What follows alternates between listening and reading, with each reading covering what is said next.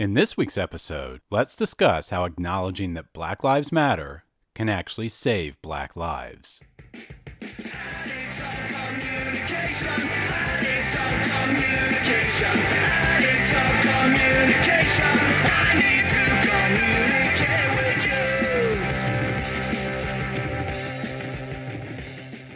Hello, everyone, and welcome back to season five of Communication Junkie. My name is Steve Fuller, and I'm your host. I realize some listeners may already be reaching for the stop button, but if that's you, I'm begging you to stay. Give me six minutes. And if you still disagree with me, that's fine, but just give me six minutes.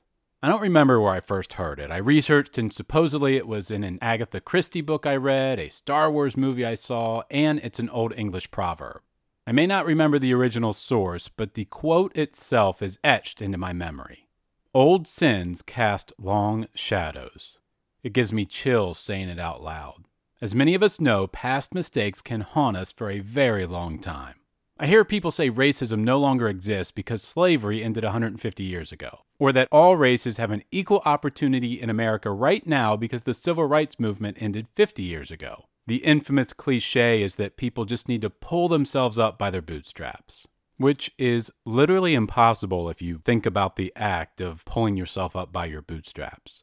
All I want to do is share one example of how the old sins of slavery and racism still cast shadows today. In 2016, Simone Manuel was the first black woman to ever win an individual Olympic medal in swimming. Why does that matter? Did you know that a black 11 year old child is 10 times more likely to drown in a swimming pool than a white 11 year old child? 10 times. Do you know why? Approximately 70% of African Americans report that they can't swim. That number is 40% for white people. Why such a big difference? For a very long time in the United States, African Americans weren't allowed to visit public beaches and pools frequented by white people, which, by the way, is called white privilege. But, Steve, I hear some of you saying that was decades ago. Black people can visit public beaches and pools now. Everyone has equal access. Imagine a 25 year old black couple in 1970. That couple would have grown up with parents who weren't allowed at public beaches or pools and likely couldn't swim, and therefore were likely never taught how to swim. So when they had children, it's also likely those kids weren't taught how to swim, and so on and so on. And if you want to argue that point, you need to explain 70% versus 40%. This isn't rocket science. If your dad played baseball growing up, he probably played catch with you in the backyard and signed you up for Little League. Same thing for basketball, soccer, music, painting, etc. The difference is that people don't usually die from not knowing how to hit a curveball or play the piano. But drowning kills thousands of Americans and hundreds of thousands of people all over the world every single year. Now contrast that family with my wife's family. Her white grandparents started vacationing in the Outer Banks 60 years ago. So everyone in her family learned how to swim at a very young age. My wife loves water, loves to swim, and would rather be on the beach than anywhere else on planet Earth black children are 10 times more likely to drown than white children because once upon a time, white families built traditions visiting public beaches and pools, and black families weren't given that same opportunity. That's a long term effect of systemic racism. So back to 2016 and Simone Manuel. All across the country, black girls and boys saw for the first time a black woman win an Olympic medal in swimming. And who knows how many of those children tugged their parents' sleeves and said, I want to learn how to swim that tug could save their lives someday. That's the power of representation. I remember when Black Panther came out, a lot of my white friends didn't like the movie. I thought it was okay, a typical superhero movie, but nothing special. But then I saw the effect it had on black men, women, boys, and girls. Then it hit me. I've seen white superheroes my entire life Superman, Spider Man, Batman, and I love those superheroes.